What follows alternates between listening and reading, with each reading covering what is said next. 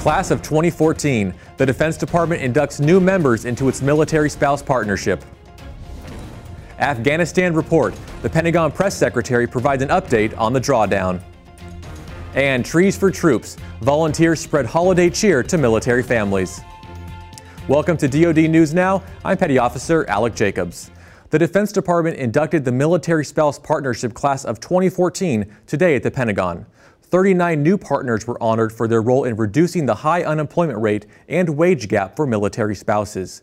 Rosemary Williams, Deputy Assistant Secretary of Defense for Military Community and Family Policy, said research shows when military spouses are able to meet their own career objectives, service members are more apt to remain on active duty.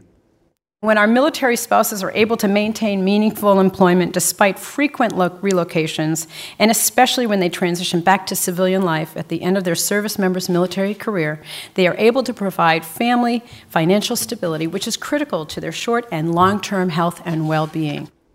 There are currently 266 enduring partners, which, which, represent all organization types, from small, small businesses with regional footprints to international corporations. Dr. Jill Biden also joined us to help recognize the inductees. She said, when you have a family member serving, the whole family serves. These partnerships represent every employment sector and are offering jobs at every level within their organizations. And since 2011, more than 65,000 military spouses have been hired, and I think that's truly remarkable. For more on today's inductees, head to defense.gov. U.S. and ISAF combat operations in Afghanistan come to an end on December 31st. Pentagon spokesman Rear Admiral John Kirby told reporters yesterday Afghan forces are ready to take full responsibility for their country's security in 2015. We believe that the Afghan National Security Forces have been advanced to a point where they are very competent and capable in the field. There's still some enabling uh, capabilities that they may need going forward, and we're talking about that. That's part of the Resolute Support uh, NATO mission going forward. Um, and there's still some counterterrorism work that needs to be done. But, uh, but we believe that, that we have achieved the mission of getting Afghan National Security Forces to that level.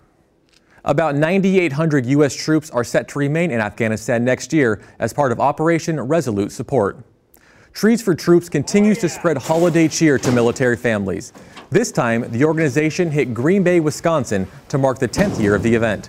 17,000 trees will be donated to military families on installations across the states this year. Others will be sent overseas. For tree growers, it's the gift that keeps on giving. Makes me feel tremendously happy, and, and we we get feedback. We get our names are on a tag on a trees, and we'll get Christmas cards, we'll get emails. I believe we've even gotten phone calls from some of the actual families that have received them.